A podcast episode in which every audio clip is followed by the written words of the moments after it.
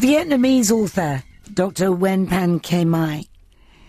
Second novel, Dust Child, tackles the subject of Amerasian children left behind when the American military left Vietnam, 1974.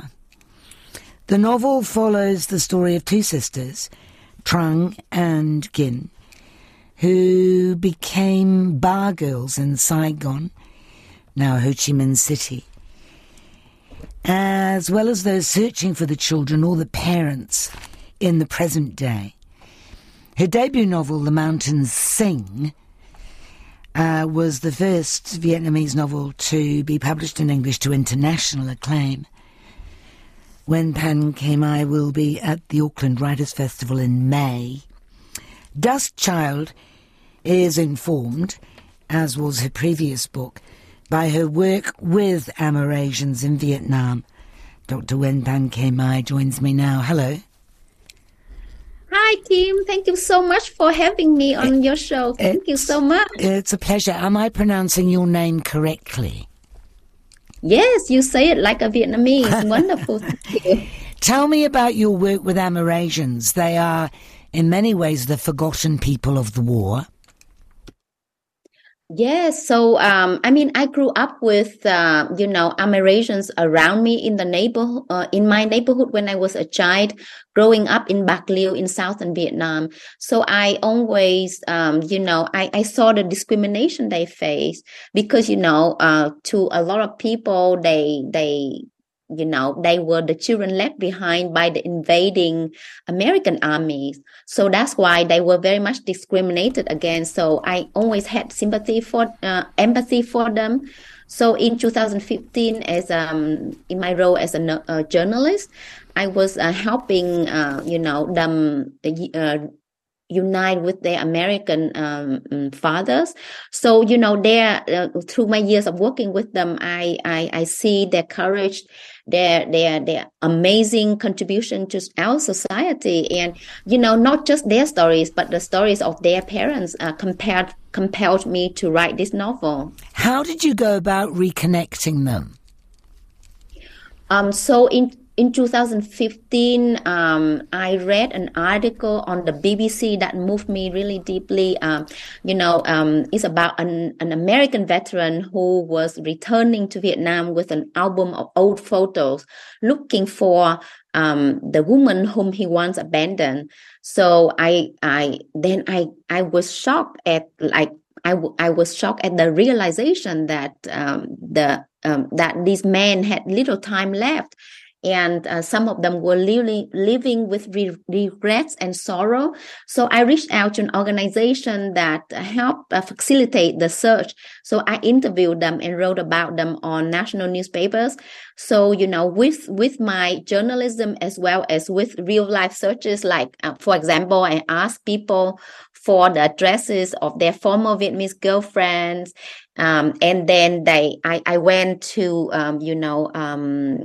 those addresses. So I asked for the people. So I reconnected a few people. And recently, for example, I facilitated, a reunion between an American veteran and his Vietnamese daughter who lives in Binh Thuận, Vietnam. And the father didn't know that he had fathered a child in Vietnam. He went to Vietnam as a young man, and when he left Vietnam, he tried to put Vietnam behind him because he was deeply traumatized.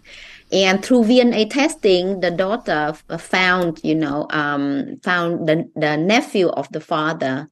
So I volunteer with two nonprofits set up by Amerasians to help reconnect family members. So I work with Amerasians in the U.S. as well as with Amerasians in Vietnam. And as I speak now, there are tens of thousands of Amerasians who are searching for their family members, and it's very painful. It is heartbreaking. And personally, I witnessed, few stories with happy endings, and that's why. But I also witnessed you know, many magical stories, and you will see some of these in my book. Dan, which is a character in Dust Child, is, such as you've just described, an American soldier during the war who knowingly had fathered a child, went back to America, didn't behave particularly well, he's the first to admit, returns to Vietnam with his wife. He's on a mission. His wife has no idea about this to begin with. He's on a mission to find the woman that he loved. She was a bar girl, and he left her when she was pregnant. I'm not going to go into how that turns out, but the people that you worked with, it's not always a happily mutual reconciliation. Maybe some people don't want to be found, right? Yes, some people don't want to be found, and you know, with this book, I discuss the you know, the ethics of the ethical complications of the search for family members, because some of the women I spoke to who worked in the bars, you know, they told me that they didn't reveal their past with other people because, you know, the Vietnamese society, you know, was very conservative and is still conservative today. So people look down upon the women who worked in the bars and who were serving soldiers. So there were, you know, these women face a lot of discrimination. So, you know, some of the women I interviewed, you know, they didn't reveal, you know, the truth to their family members. They wanted to protect themselves and protect their loved ones. But, you know, I mean, these mothers, they do want to find their kids. So it's a very complex situation. And, you know, I want to say why I decided to write in the voice of an American man, because, you know, I have seen how many books written by Westerners, especially, you know, male Western writers who have given the right to write in the voices of Vietnamese women. So I wanted to do the same with this book, you know. But also it's my intention to document comprehensively the experiences of Amerasians and their family members, including their fathers. And I mean, I haven't found any novel that talks about, you know, all these complications of family search, you know, involving Amerasians in Vietnam, and the trauma and the kind of and the extent of the trauma that the parents and the children, you know, have had to deal with. So I wouldn't have been able to write, you know, in the voice of Dan, the American veteran who is a former helicopter pilot, without my real life work with American veterans over the years. I began my career as a literary translator, so I translated a lot of poetry and fiction from American veterans who, you know, lost their youth in Vietnam and who came back to the US and used the power of their pen to you know, to call for peace for Vietnam. So I translated quite a few American veterans' writings into Vietnamese, and I facilitated, you know, poetry reading and literary exchanges, and I accompanied them to their former battlefields and visits to their former enemies' homes. So I saw their tears. I cried with them, you know. So my pen carried their you know, their longing for peace and their longing to be healed, their longing for reconciliation when I wrote this book. It's interesting that your book is more sympathetic towards Americans and the American soldiers than it is towards the North Vietnamese who subsequently took over the whole country. Oh, no, I don't think so. I mean, I try to be balanced on all, you know, the purpose of my book is to humanize, you know, people of all sides. In my novel, there is a Northern Vietnamese soldier who, who fought as a communist soldier, and he appears in the novel as someone who has lost his memory because of Alzheimer's, and, he's deeply traumatized, and he has no way, and it is his son who speaks up against, the trauma which has been silenced in Vietnam because, the official viewpoint is that we won the war. So there's no trauma. So there's little acknowledgement of trauma. So the son of this Northern Vietnamese soldier was saying, my father needs help. Yet there has been little research done on PTSD and trauma in Vietnam. So that's why, there is a scene in the novel that I bring three sides of the war together: a Northern Vietnamese soldier, a Southern Vietnamese soldier, and an American soldier who meet in the home of this Northern Vietnamese soldier. And this is his son who translates for them and who bring their hands together and pray for them and pray for peace. So this novel is my call for peace and for humans to love humans more. And it's certainly true that we've heard a lot about PTSD on the part of the American soldiers, which, of course, you pay due attention to in the person of Dan. But we've heard a great deal less about PTSD in Vietnam, the long-term effects. Agent Orange, quite a lot. In your view, probably not enough. Is there an estimate of how many Amerasian children resulted from the Vietnam War? There is no firm statistics, but, there have been essays written about, nonfiction essays about the number of Amerasians. So some essays say that there could be up to 100,000 of Amerasians, but, there are for sure tens of thousands of them. So, with the implementation of the Amerasian Homecoming Act, some Amerasians, many Amerasians could go to the U.S.,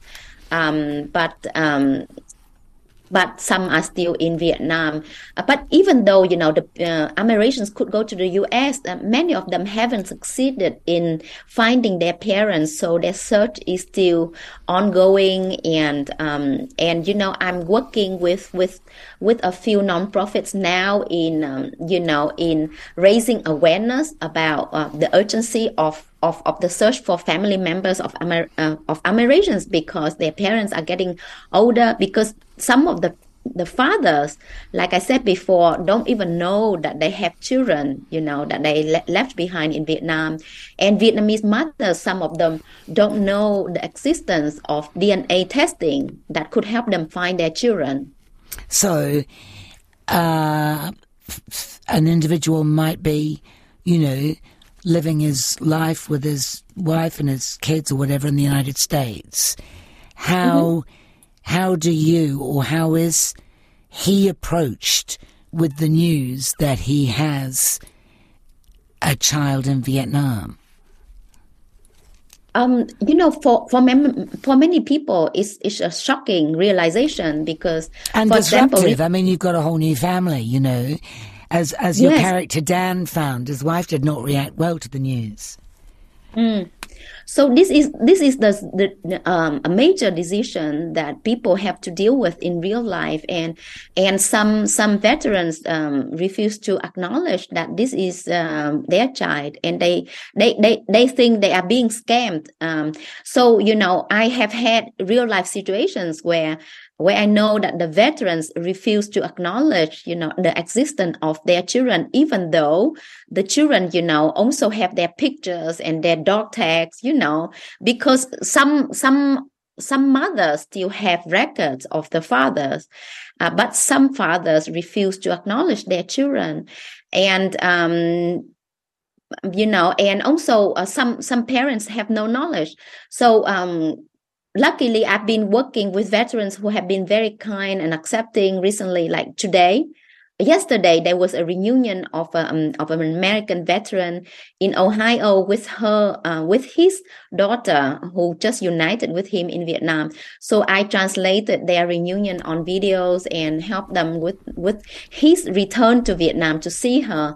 So it was very emotional. And, you know, and I think if American fathers know what their Amerasian children have had to go through, they are very likely to accept them, because they know that these American Amerasian people have gone through a lot. And, you know, they are survivors. In my book, I write about Amerasians not as victims, but as artists, as survivors, as those, you know, who help heal other people as well. So, you know, I think once American fathers get to know these stories, I think they would consider, you know, But I acknowledge this is a hard decision to make, because it can have an impact on their family life. And so it's a complicated situation. And you know, you talk about, you know, my depiction of the American veteran Dan in the novel. In the novel, I showed how PTSD and trauma affected him, because he went to Vietnam as a very nice and romantic man. But, you know, the violence that he was forced to be witnessing and to be a part of really transformed him. So, you know, in this novel, it's, you know, even though, you know, it's set in the modern day Vietnam, but it shows the long-lasting impact of wars and armed conflicts on people and their relations with their family members. Of course, the musical Miss Saigon was set in 1975, and it featured an American soldier and a Vietnamese bar girl, interestingly called Kim, which one of your bar girls adopts the name of. How did you feel about the depictions in that? Because it was roundly criticised in some quarters, Miss Saigon. I was actually talking to a Vietnamese man about Miss Saigon today, and he told me he was very angry watching it, because, you know, there are only very few Vietnamese characters depicted in Miss Saigon, and they are shown as very two-dimensional. For example, you know, Kim, the bar girl, needs a white man to save her. You know, she would rather die than being Vietnamese. And actually in my novel, you know, because Kim is a popular name for bar girl, so Chang in my novel is the real name of the of this woman. And, you know, even though she's a bar girl, she's a poet. She you know, she tries to save her American boyfriend instead of, you know, waiting for him to save her. So my representation of Vietnamese people really contradicts a lot of things in Miss Saigon. And also, you know, in Miss Saigon, there are two Vietnamese male characters in them. And one of them, you know, is a pimp who sells, you know, Vietnamese women and to benefit, you know, from, you know, you know, he's being a pimp, so he you know, he makes you know, contracts with different people so that he benefits from these girls. And there is one northern Vietnamese officer who's a baby killer. So, you know, it's very, you know, it's very so the Vietnamese, these two men don't have space, you know, to show their humanity, you know, and I think that's unfair. So that's why, you know, in my novel, you know, Vietnamese men appear as I know them. You know, they are not perfect, but, you know, they are people who love their families, who would do anything for their families, and, you know, they also have their own trauma that they must deal with. So, you know, in Dust Child, for example, I have this Vietnamese man named Thiên who talks back to the colonizers. He has this to say about French occupation of Vietnam. When France invaded Vietnam, we took the bread and made it better. So if you have eaten Vietnamese bánh mì, I hope you agree with me that it's better than French sandwich. What's your story? You were born in North Vietnam and your family moved to the south. Is that correct? Yes. So when I was 6 years old, my family moved to South Vietnam. So I could have written my two novels, The Mountains Sing and Dust Child, without having lived in both parts of Vietnam. Because, you know, Vietnam was divided into two for more than 20 years by the war. So moving, you know, being a Northern Vietnamese and moving to South Vietnam, I felt like I was a refugee. So I was bullied. So that's why I had a lot of empathy towards Amerasians who were being bullied, and how did they know you were from the north? Oh, because Northern Vietnamese speak in a different dialect. You know, like we pronounce words differently. We use different words, and also, you know, like I was from a countryside I was from a small village in North Vietnam, so the way we dressed were much more conservative, you know, in the South because of its close association with the West, you know, with the Americans. So people, you know, they wore dresses, you know, they had their hair cut short and curved, whereas, you know, Northerners, we were at that time mostly, you know, black pants and white shirt. And, you know, like we had our, hair straight. So I remember one of the first things my father did when, you know, my father was a teacher who was sent to the South by the government. And then he came back home a few years later and he uprooted all of us and moved us to the South because he said in the South, the weather is better. It's better for us, you know, to work as farmers as well, because my family, you know, my parents work as both teachers and farmers. So we moved to the South, and the first thing my father made me do was to cut my hair short so that I would fit into the South. And I remember I had, you know, I had really had my hair cut before, and my hair was so long down to my waist. And, you know, before taking the train to the South of Vietnam, my father sat me down on our front yard and he cut my hair. So, you know, it hung above my shoulders. And I was crying so much because I had loved my hair, but my father was scolding me. He said, you have to have your hair short so you would look like Southerners. And, you know, I was unhappy with him, but when I arrived in the South, then I knew I had to adapt quickly. Otherwise, I was bullied. I had to make myself look like Southerners. I was imitating the street sellers who were like walking by our house, singing, you know, ai mua ổi không, ai mua cam không. I was imitating, you know, their singing so that I could learn the Southern Vietnamese dialect. And I remember, you know, when I got a scholarship to Australia, you know, my father, you know, saw me off to the train station, and, you know, a friend of mine from Saigon, because I was studying in Saigon. So a friend of mine had told me that she didn't like the people from the North because I spoke the perfect Southern Vietnamese dialect at that time. And then she met my father at the train station when he saw me off so that I could catch the train to go to Hanoi and fly to Australia.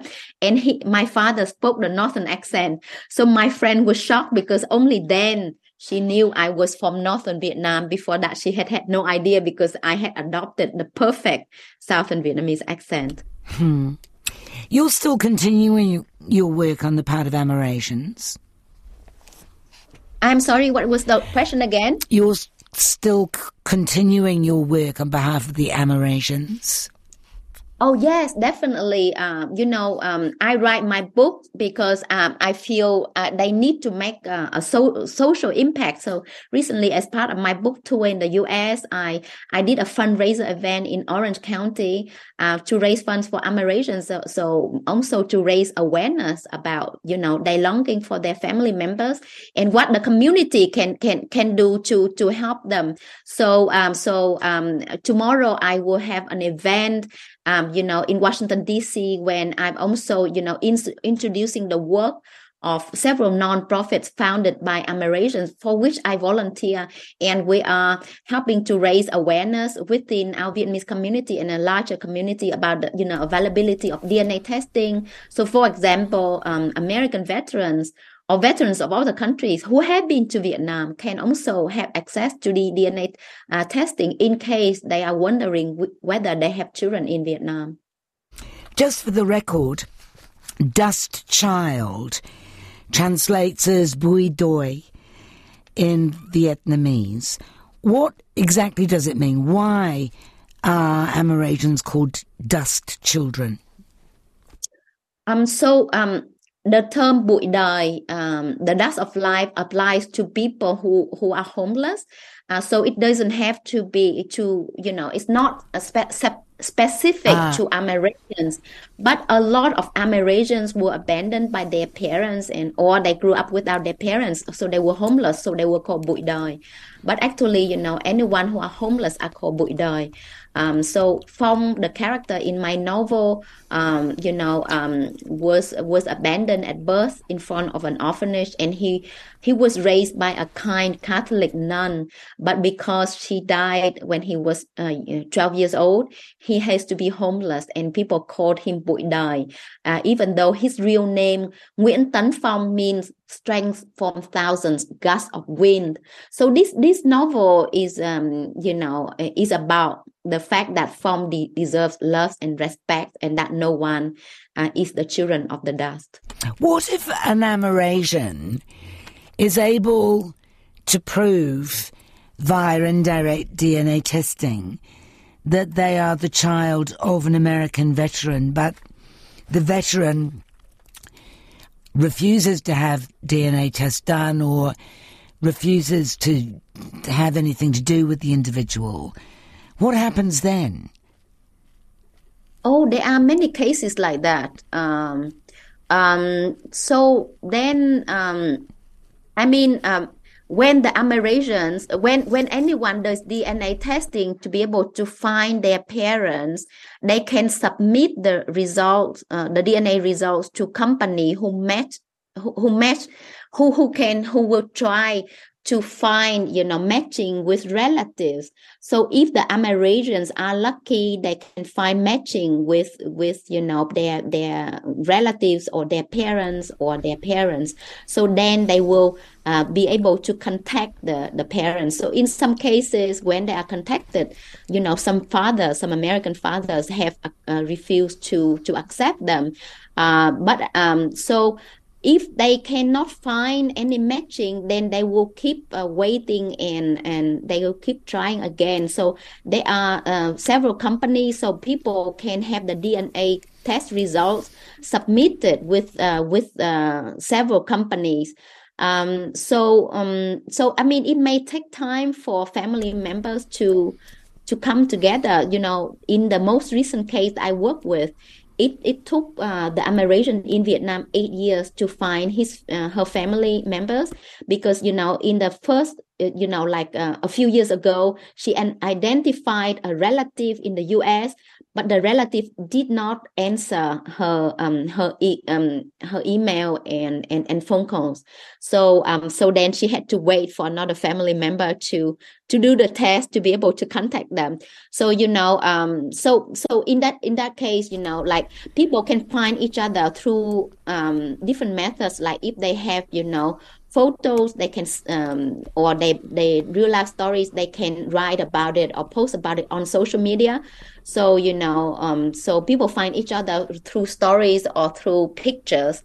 But in a lot of cases, people find, and I think it's more ethical to find via DNA testing, because if people find each other via DNA testing, they can decide whether they reunite or not. So because it's a complicated situation.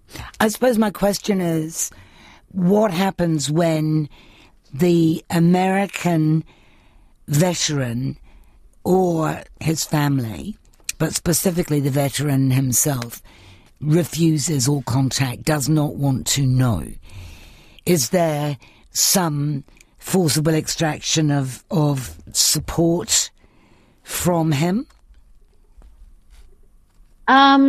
I don't think so. I haven't heard a case like that. And for the Amerasians that I know that are trying to find their parents, they want to be accepted. They want to know their heritage. They are not chasing the parents for money or for financial support, you know. Well, no, but they may well need it. I mean, there's no reason why they wouldn't. And also they would want entry into the United States on that basis, would they not? Do they get that?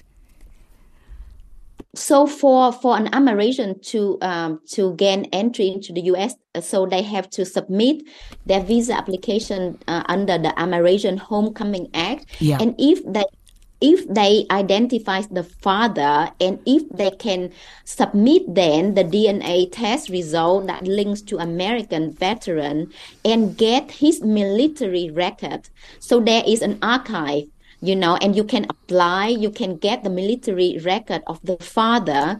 And if they have that military record, they can apply, they can submit that as part of their application. So, you know, normally, if you get the father to support the visa application or the family of the father, then, you know, the visa application is processed very quickly.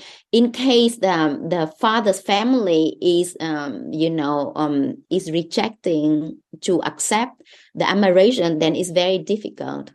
But in my book, you know, I am stating the fact that, you know, like my Amerasian character, he realizes that, you know, an cư lạc nghiệp. Where your family is settled, your career prospers. So, you know, he decides to reside in Vietnam, even though he began with wanting to go to the U.S. But I mean, you know, the U.S. is not a perfect place. It's not like all Vietnamese want to leave Vietnam for the U.S. So, you know, in a lot of cases, Amerasians want to find their parents to know where they come from and understand the circumstances where the parents, circumstances in which the parents, you know, did not raise them. It's not always that they are looking to leave Vietnam or looking for financial support. Excellent to talk to you. Thank you for your time. Thank you so much, Kim. It's an honor to be on your show today. And I look forward to seeing you in New Zealand. Because Dr. Nguyễn Phan Quế Mai is coming in May for the Auckland Writers' Festival. She's the author most recently of Dust Child.